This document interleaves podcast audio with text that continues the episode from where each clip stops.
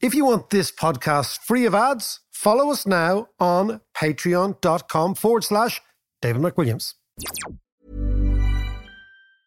I'm Sandra, and I'm just the professional your small business was looking for. But you didn't hire me because you didn't use LinkedIn jobs. LinkedIn has professionals you can't find anywhere else, including those who aren't actively looking for a new job but might be open to the perfect role, like me. In a given month, over 70% of LinkedIn users don't visit other leading job sites. So if you're not looking on LinkedIn, you'll miss out on great candidates like Sandra. Start hiring professionals like a professional. Post your free job on linkedin.com/people today. Burrow is a furniture company known for timeless design and thoughtful construction and free shipping, and that extends to their outdoor collection. Their outdoor furniture is built to withstand the elements, featuring rust-proof stainless steel hardware, weather-ready teak, and quick-dry foam cushions. For Memorial Day, get 15% off your Burrow purchase at burrow.com slash ACAST and up to 25% off outdoor. That's up to 25% off outdoor furniture at burrow.com slash ACAST. What in the world is happening on Wall Street? Economic indicators. Who knows where this is going to end up? To understand the economy, you have to understand human nature. This podcast is powered by ACAST. How you doing? It is podcast time. Strange podcast, John. Unbelievably shocking stuff coming out of Ukraine. Mm-hmm. Uh, I know you've been following it. Probably, John, by the way, keeps very, very odd hours. So he's probably up in the middle of the night watching this I was. I've been watching it, and I know it was a week ago now, but on, on the Wednesday night when the Security Council were, The UN Security Council. the UN Security Council were in turn berating Putin and Russia and pleading, pleading, pleading with them. And uh, in the middle of it, as I was watching it, the first troops entered. Unbelievable. It was really unbelievable. And I have to say, since then, I, I'm, I don't know, I'm incredibly, like, there's been a lot of conflicts over the years, you know, from the Iraq wars to Afghanistan to the, the whole Yeah. shebang, Syria and all the rest. And, you know, we all hate war. It's shocking. It's awful when you see civilians being murdered Yeah. and slaughtered and being moved out of their homes and their countries and all that kind of stuff. And we're always up in arms about it. But this in particular has really, really angered me. But at the same time, I feel helpless. Well, it's an interesting one. I, I think I don't think anybody listening is going to feel anything except complete accordance with you, right? Yeah. What is, I think, to analyze this from the economic, geostrategic, geopolitical point of view, I think it really is when a, when a big country like Russia invades a smaller country like Ukraine with absolutely no pretext, what it does is it actually clears a lot of the fog around the nature of autocratic regimes. Because up until now, let's say for the last two or three decades, we've kind of been, the world has kind of been playing a game of wishful thinking with itself about Mm. the true nature of these type of regimes, like Putin's regime Yeah. and we're prepared to do business with them. We're prepared. I mean, I travel to Russia lots of times. I mean, if you love all things Russian, the literature, the culture, the history, the people, the music, and more than anything else, the impact of Russia has had on the world, you have to hate everything that Putin stands for because it's such a contrast. And I think that this is just a moment of to wake up. It's a, it's a moment of clarity. I don't think the world's going to be the same afterwards. No, no, I I think think, that- you're right. What it has done is it has suggested or indicated to us, the West, that we can't really have our cake and eat it. That sometimes you've got to make choices, and sometimes you've got to stand up, and sometimes you've got to realize the true nature of things. And the true nature of it is these autocratic regimes, and there are many of them around the world, have been kind of tolerated as being almost like in a parallel universe to us, but they're Mhm. not. And it's obvious to me that Putin has two strategies here. One is in Ukraine, and the other one is in Europe. And we're going to talk to Martin Sandbu of the Financial Yeah. Times, Yeah. who is a very brilliant Norwegian economist, and he's always writes very lucidly and with great alacrity on issues. So I'm looking forward to talking to Martin about this in, in a couple of minutes. But what strikes me is that Putin has two ideas. One is the subjugation of Ukraine. But by doing so, it's also the clear threat to the EU. It's a clear threat that we, if you don't stop us, and we don't think you will try, Yeah. that we're just going to poke you. And our whole agenda, Putin's whole agenda, is to so humiliate the EU, to undermine the EU, to try and drive coach and horses through the EU, and basically say to the particularly Eastern Europeans and the Central Europeans, right, that Russia's still here and it's still a big threat. And by threatening Central Europe, he continues to be a player on the world stage and he continues to be a menace. Mm. And I, I just don't think, I think that now it's a moment of clarity. We now know what side everyone has to be on. And you have to make choices. Absolutely. I think so. And I think what, what brings it a little closer to home for us is the fact that, you know, in previous conflicts like Afghanistan, Iraq, blah, blah, blah, always seem so far away. Oh, yeah.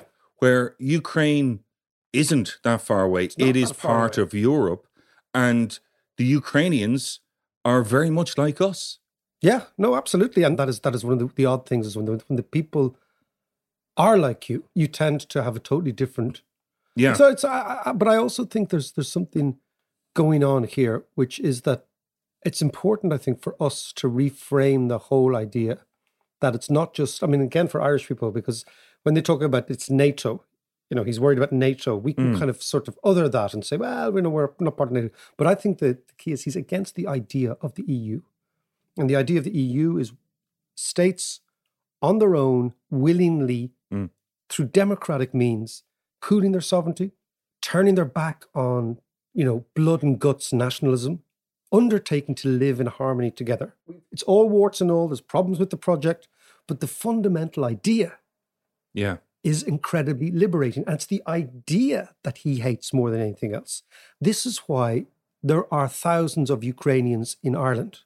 Thousands, right? Yeah. And thousands of Russians in Ireland and thousands of Lithuanians in Ireland. And the reason they're here is the idea of how to live here is better. They're not emigrating to Russia. Yeah. You know, Yeah, They're, yeah. they're actually going west. And so the people are voting with their feet. And that's what he despises most. And I think that, you know, ideas can be very powerful. And at the moment, it's it looks as if brute force wins. But there's a very interesting story from the Tehran Conference, 1943. Oh, go on. Right, tell us. Tehran Conference 1943, Stalin is sitting down with Roosevelt and Churchill. At this stage, they're trying to plan the second phase of the Second World War. They're Sorry, can I moving- just interrupt? Why was it in Iran? Because that was a neutral zone and it was very, very far away from Right. anywhere, right? Okay. Uh, the final conference was in Yalta, ironically, in the Crimea, right? Mm. Very, very close to where we are now, right? Because Yalta was where the Russians always went Yeah. on their holiers, right? Down by Sochi, where the, Yeah, the yeah. Uh, but there's a, fa- a very, very fascinating exchange between Churchill, Roosevelt, and Stalin. And Roosevelt is saying to Stalin, after we beat the Nazis, because they knew they were going to beat them, Yeah. after we beat the Nazis, what sort of Europe are we going to create?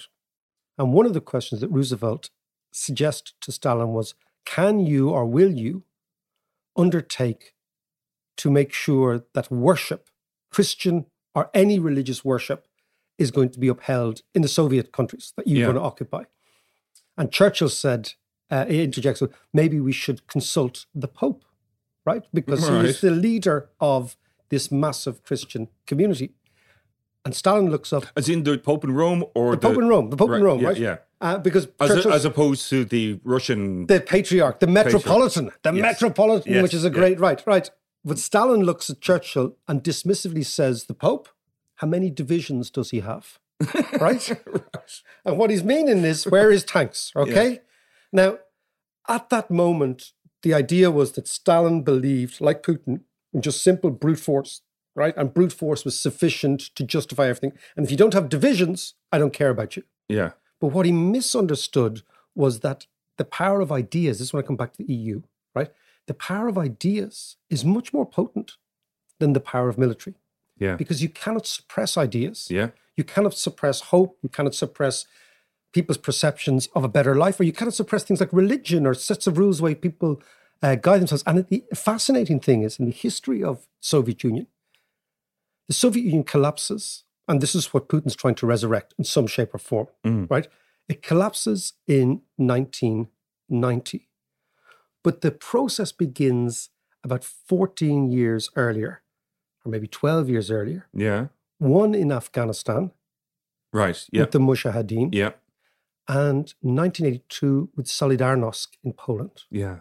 Solidarnosc in Poland was a Catholic uprising backed by the Pope, Yes, of course. and the Mujahideen was an Islamic uprising. So here you have two massive ideas, religious ideas that you cannot suppress. And they ultimately, it wasn't that Reagan and Star Wars destroyed the Soviet ability to compete. What actually happened was the Soviet army was beaten by an Islamic jihadist army, driven by a different ideology Yeah. and a different idea. yeah. And in Poland, what the Poles showed the rest of the Central Europeans is you can rise up in solidarity against these people and you can have a bigger idea. And this is where I think Putin is wrong. He's going to lose in the long run because his idea is that tanks always win. Yeah. Like Stalin's idea was tanks always win. How many tanks does the Pope have? How many Mm. divisions? But in actual fact, the idea of Europe is much bigger than him. But it's interesting looking at not just religious ideas, but, you know, really deeply held beliefs in their country and looking at Zelensky, who I think has turned out to be an inspiration, actually. Come Cometh the hour, come cometh the man. Absolutely. And by the way, I just want to say this as well, take the opportunity. In last week's podcast that we did on, on Russia, we actually recorded prior to the invasion.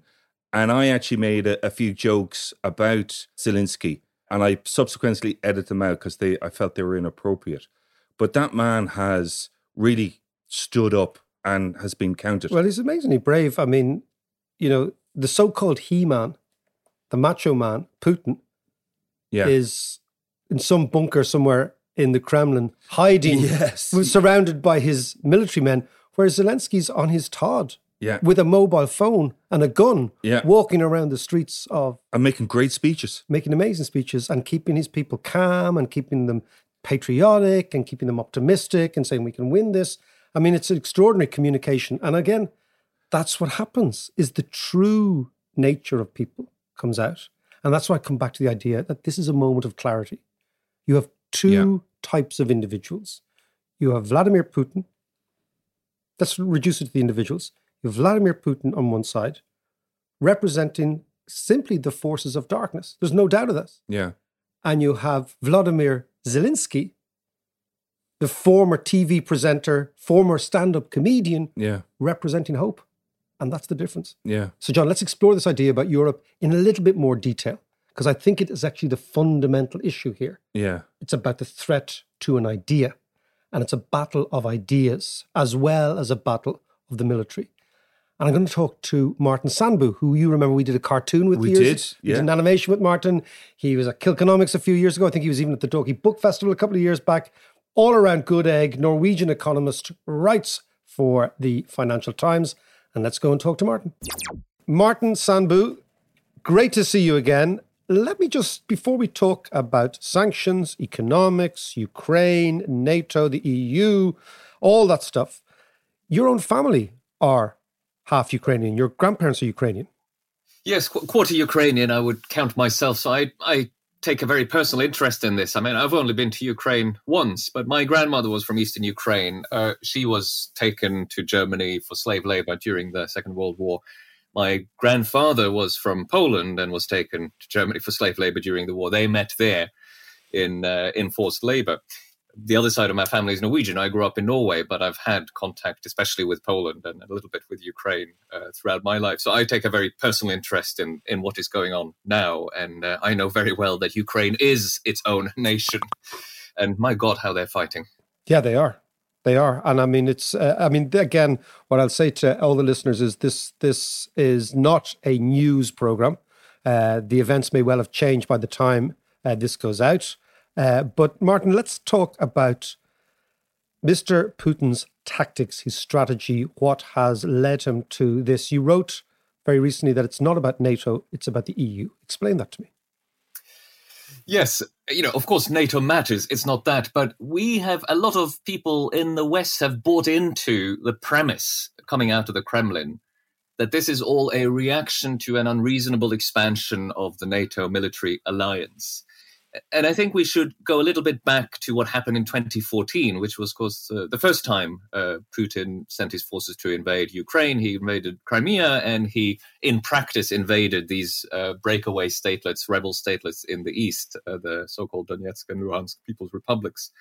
Um, that was in 2014, and that was his reaction to the toppling of uh, his puppet in in Kiev, uh, Viktor Yanukovych. And that toppling happened. You will remember the amazing demonstrations in in Kiev. People dying because they were shot at, waving EU flags, and the reason for that was because uh, there had been a, a a question of whether you whether Ukraine should sign a trade agreement, an association agreement, a bit deeper than a trade agreement with the EU. So Yanukovych was meant to do it. Then he pulled away under Russian pressure. The demonstrations happened. Yanukovych was toppled. The new government signed this deal, and uh, Ukraine has been integrating economically with Europe since then. And what I argued in that piece you referred to is that we should see how much this is actually a threat to uh, Vladimir Putin's uh, vision for that region of the world and Russia's role and that's because we have to understand that integrating with the EU is in is in many ways much more powerful than becoming a member of NATO. Of course, NATO has these security and military implications, but you know, it was going to be a very long time if Ukraine would ever really join NATO in f- for real. The yeah. aspiration was there. There was a, a sort of not quite a promise, but an open door. EU integration much more realistic, and also I think therefore actually much more dangerous to Putin's regime. Why? Mm. Well, partly because integrating into the EU is not just trade relations. With that comes a whole set of rules, a way of doing things, a way of organizing a state and an economy. Rule of law requirements, as we know, that's obviously being fought for inside the EU at the moment as well. We saw the whole thing, same thing in the Brexit debate. Even economically, the EU collaboration is about common sets of rules. Yeah. And these sets of rules are not compatible with, with the way Vladimir Putin runs Russia and the way he would like to see his neighboring states, Belarus, the Ukraine, and so on, be run. So there was a very deep incompatibility there. It was very logical for Putin to want to stop uh, the westward economic orientation uh, of Ukraine with the EU. So what you're saying is the Ukraine's made a choice. It's like you've got the, the Russian approach to economics, to statehood, an oligarchy. Let me stop you for a second, David. I, I don't want to call it the Russian approach because we, we really need to be very careful not to conflate the country and the people okay. and the culture of Russia with so, Putin's regime. So the Putinist, if you like, model of the state oh, versus the, versus the, European, the, the Brussels model of the state. Yeah, if you like. Now let's look at the Ukrainian economy. I went to Ukraine many, many, many years ago, working for a French bank, BNP Paribas, long, long time ago late 90s, early 2000s. And at the time, there was a suggestion that because Ukraine was this huge agricultural power, that it would fare pretty well in the post-Soviet world. It hasn't done so. What was going? What is going on there? What has to go on there? I mean, I know it sounds weird to talk about the economy just now when there are bombs raining down, but just this idea of what choices did they make? Well, I, I, think it's very important to talk about the economy. One fact, economic fact, stands out in my mind. In, in 1989, Poland and the Ukraine were similar in terms of national income per capita, about $10,000 by today's, uh, today's dollars, today's counting. 30 years on, Poland is trebled, I think, roughly its income per capita. Ukraine has is stuck where it was. 30 years, zero growth. The reason is, well, it, it's a common story in many resource rich countries. The resources were partly plundered. A lot of this has to do with governance, extremely corrupt state, succession of corrupt governments, basically running the economy into the ground and simply uh, capturing the great values that were there, but without developing them and without sharing them with the population. And so moving towards the EU is part of the process of trying to decriminalize the economy on the part of the people, would you say? I think that would at least be an effect. You know, when Yanukovych was considering this, I don't think that was his plan, but I think uh, in practice, integrating with the EU means accepting a lot of EU rules, and, and more so when you are on the outside trying to integrate than once you're already inside and have voting rights and so on, as Hungary and Poland show. And the EU knows this, and that's why they're imposing these things. And and transparency, the rule of law, fair competition, all of these things are at the same time good for economic growth and bad for corruption, right? So so these are good things to have. Apart from that, of course, there would have been, and there has been, a change in the actual economic orientation. One thing I pointed out in that piece was that since 2013, one year before uh, all those events, Ukraine exported about the same amount of exports to Russia and to the EU, 25% of total exports. By 2019, right before the pandemic, the EU share had risen to about 50% and the Russian share had fallen to under 10. Of course, that had to do with the military conflict as well. But trade integration happened. You know, the trade association agreement worked. They've had visa free travel to the Schengen area uh, since 2017. And now I understand Ireland has, uh, has, has joined to give visa free access to Ukrainians. That too has meant you've had a lot of Ukrainians traveling easily to Europe, to back and back and forth, or to, to the EU, I should say. Ukraine is Europe you've also had a lot of residence permits issued, especially in Poland. You know, so then more than a million Ukrainians live and work in EU countries. That all matters, right? That starts with the, with sure. the economy. You're absolutely right. Job. But people and the Irish, of course, know this like like any other nation. That creates human bonds. It creates cultural alignments. It creates friendships. These are very important things. They change countries. I mean, the other thing, of course, is can we compare divisions and weapons uh, with uh, economic forces? I mean, that's really the sort of thing we're, we're, watching playing out. The West, well, they are sending weapons, but they're not going to fight with the Ukrainians. The Ukrainians are fighting on their own, fighting bravely. But economic forces matter too over time. You know, you can win a war militarily, but, you know, if you can't make a country function, and that is largely about economics, then you're not going to win whatever peace follows after. I mean, Afghanistan is testimony to that, right? So at some point, economic forces will again matter in Ukraine. And of course, what we're seeing these days is the EU, together with the US and the UK, exploring how much damage economic weapons in themselves can do. I'm thinking here, obviously, about the sanctions against Russia. We are seeing by seeing a sort of step change in the kinds of sanctions that are being considered. You know, we'll see hmm. what happens when this when this this podcast goes out. But at the moment of talking to you, there's uh, you know Putin and Lavrov have had personal sanctions imposed on them. There's serious discussion of disconnecting Russia totally from the international bank transaction system called SWIFT. It's possible to inflict devastating damage on Russia without firing a shot, and we are seeing in real time how much that can influence uh, a war. Let's just talk about the EU and the end game here, because if the if Putin's end game is to undermine, humiliate, belittle the EU, which I think it is, try and inflict damage on the EU, try and see where the EU is fracturing in the sense will the Italians break from the Germans? Are the Germans more exposed in terms of their gas imports, etc.? So he's, he's obviously playing a game. Where what do you think his end game is with respect to the EU? Because I think once Europeans hear it's all about NATO, they kind of breathe slightly easier. But if we say this is actually about the EU, it means it's against all of us. What do you think his end game is? Well, let's think about what the two have in common. They're about European unity, originally West European unity, but most of the former Soviet bloc has joined into that model of international organization and how Europe should be run. So it's it's about let's call it European unity today, not just Western unity. So it's the old game of divide and rule. Uh, you know, there's a counterpart, or the the the, the, the goal of reimposing something like the old, you know, the Russian Empire, the Soviet sphere of influence, call it what you want, but rule and control from Moscow over the entire eastern part of Europe, if not beyond. I mean, that is there. And the flip side of that is dividing and thereby weakening those who want to oppose it. And that means all of Europe. I mean, do you think he'll stop just at Ukraine? I mean, if I were in Lithuania now, his working assumption is you know what? NATO ain't going to fight, even for some of their own members. They're too rich, they're too divided. it's too much of a shock to them. You know, fighting a war in Europe is a huge shock to Western Europeans. To what extent do you think Ukraine's just a start?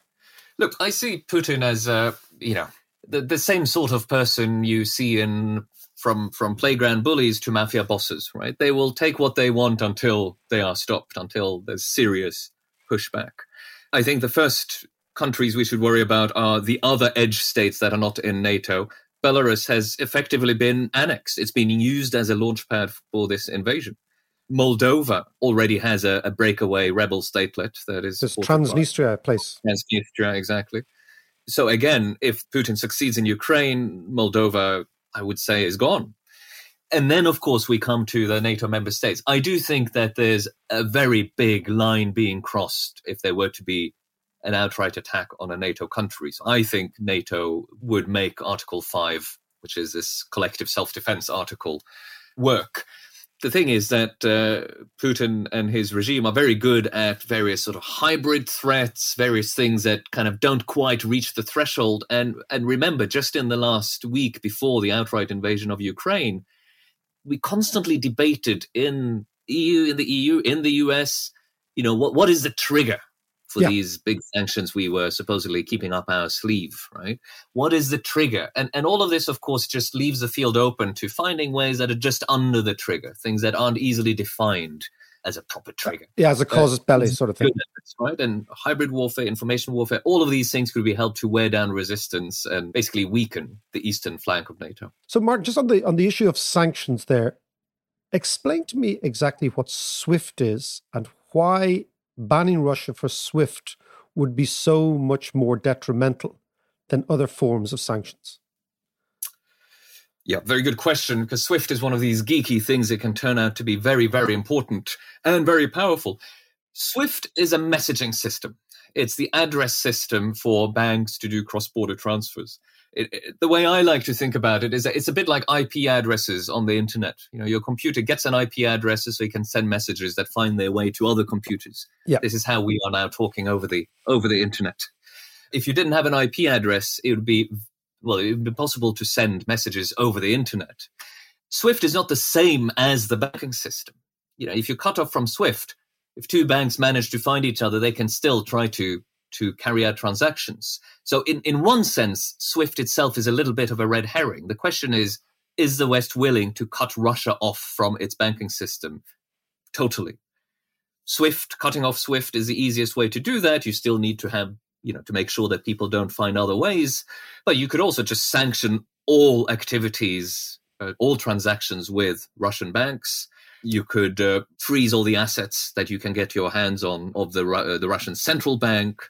You can stop access to foreign exchange trading venues. Uh, you can stop access to uh, clearing. This is you know, how transactions are settled through any Western institutions. There are many things you can do.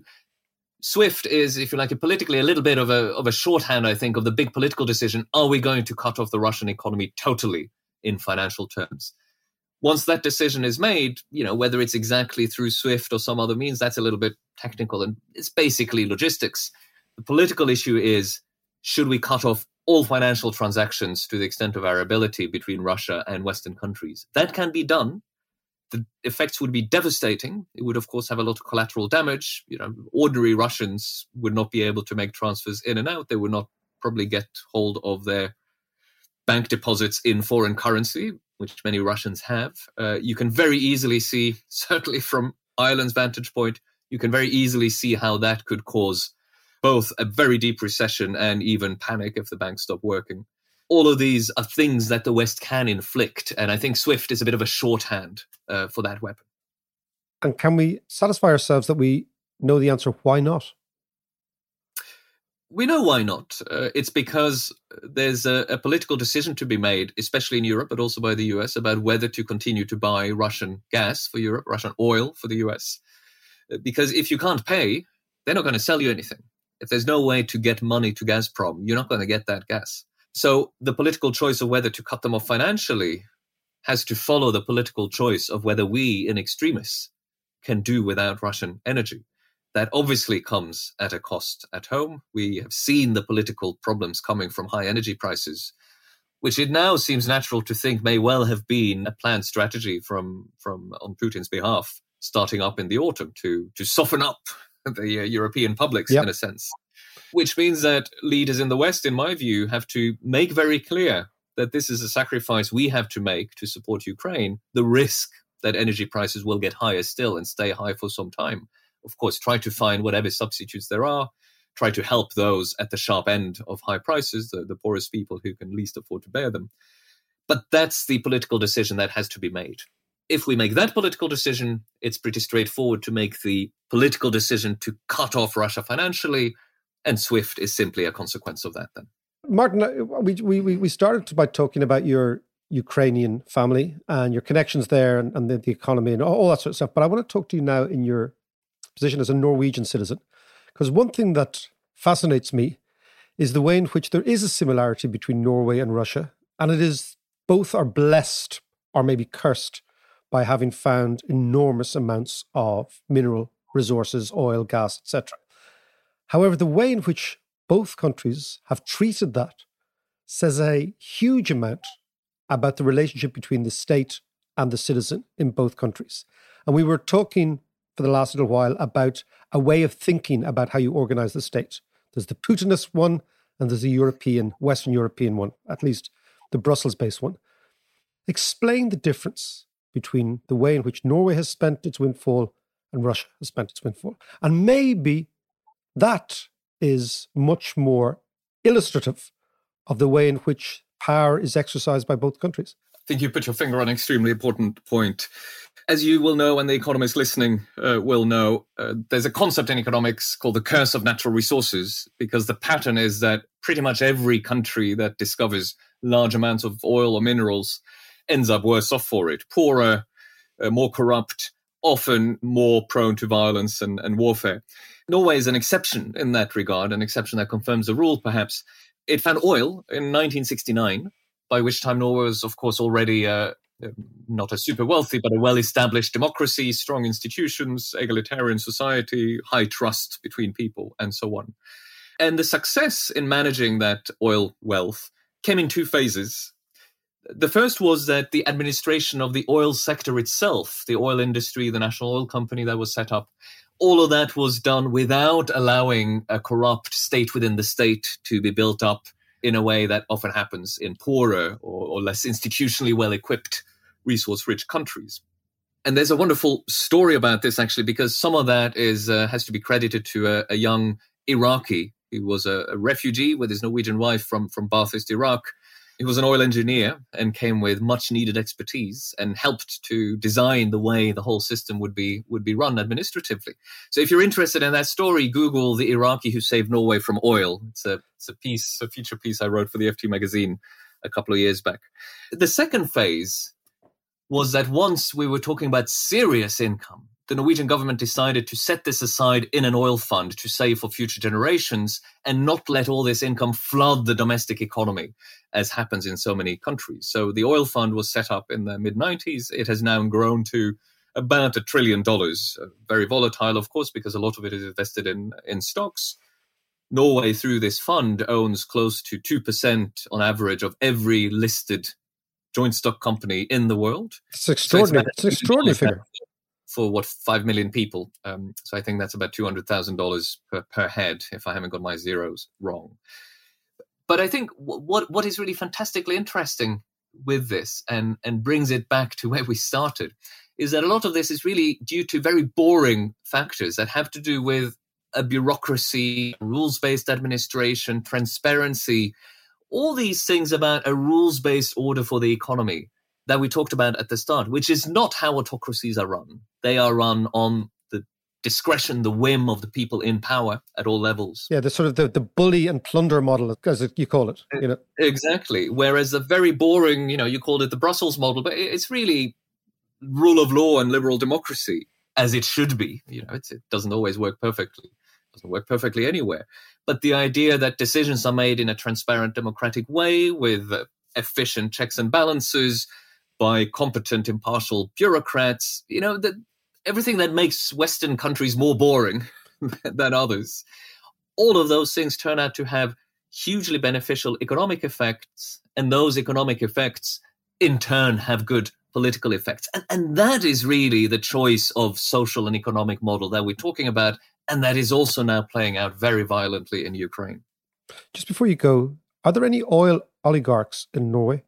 No, there are some people who have got very rich on the sort of supply industry, you know, supply ships, uh, rig Sure, building. But actual, but actual, you know, resource capture by one individual or a group of individuals just never happened. There's been a huge capture of the resource by the state of Norway, which has stakes in all the oil fields, which of course runs a lot of it through its 67% owned uh, state oil company, Equinor. It's called now, used to be called Statoil. The state has captured the rent rather than oligarchs or foreign companies. And the state has itself not been captured by anyone, but remains well run, democratically controlled, uh, transparent, on the whole, run by a political class acting for the benefit of the majority. Martin Sandbu, we'll leave it there. That was brilliant stuff. Listen, Martin, that's fantastic stuff, Martin. Listen, I will talk to you again soon. And uh, thanks a million. It's that time of the year. Your vacation is coming up. You can already hear the beach waves, feel the warm breeze, relax, and think about work. You really, really want it all to work out while you're away. Monday.com gives you and the team that peace of mind. When all work is on one platform and everyone's in sync, things just flow wherever you are. Tap the banner to go to Monday.com. Hey, it's Ryan Reynolds, and I'm here with Keith, co star of my upcoming film, If, only in theaters, May 17th. Do you want to tell people the big news? All right, I'll do it. Sign up now and you'll get unlimited for $15 a month and six months of Paramount Plus Essential Plan on us. Mintmobile.com slash switch. Upfront payment of $45 equivalent to $15 per month. Unlimited over 40 gigabytes per month. Face lower speeds. Videos at 480p. Active Mint customers by 531.24 get six months of Paramount Plus Essential Plan. Auto renews after six months. Offer ends May 31st, 2024. Separate Paramount Plus registration required. Terms and conditions apply if rated PG. Hiring for your small business? If you're not looking for professionals on LinkedIn, you're looking in the wrong place. That's like looking for your car keys in a fish tank. LinkedIn helps you hire professionals you can't find anywhere else, even those who aren't actively searching for a new job but might be open to the perfect role. In a given month, over 70% of LinkedIn users don't even visit other leading job sites. So start looking in the right place. With LinkedIn, you can hire professionals like a professional. Post your free job on linkedin.com slash people today. Good skin, Martin. He's, he? he's great. He's really good. Did you hear the kids in the background screeching?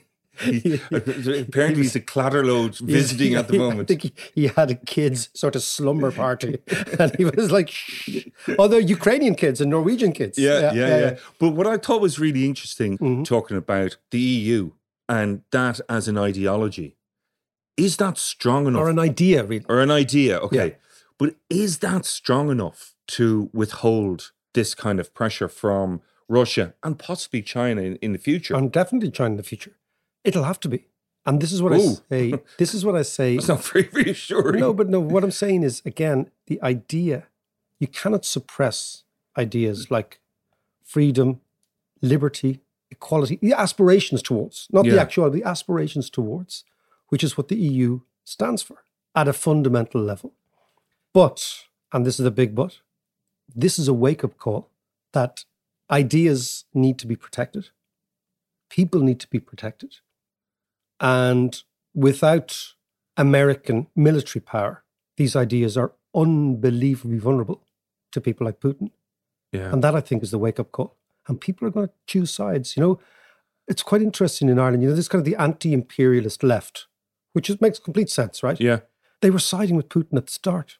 They were believing all the Russian propaganda. They were saying this is all America's fault. This is all NATO's fault. Well, can And now I think you think, okay, what side are you on? No, but I, I think it, I, I completely accept that. But you know, people couldn't help thinking about the sexed up documents and the weapons of mass destruction and all that kind of Yeah, but that's kind of yeah, but that's kind of I know I take that one, but that is the what whataboutery. I mean, Yeah, right yeah, now we yeah, have a situation where one country has invaded another with no pretext. You're absolutely right about the Iraq war. I mean, I think both you and I were walking protesting against the Iraq war Yeah. here, right? So, you know, that's something that we've both been on the same side. Of. But I do think right now the world is a very black and white place. Yeah. And you got to take a side. Just a quick message. Listen, thank you so much to all our Patreons. We couldn't do this without your support. And if you fancy supporting us and getting all sorts of fantastic gear, economic courses, tutorials, reading lists, all that jazz, follow us on Patreon. That's patreon.com forward slash David McWilliams.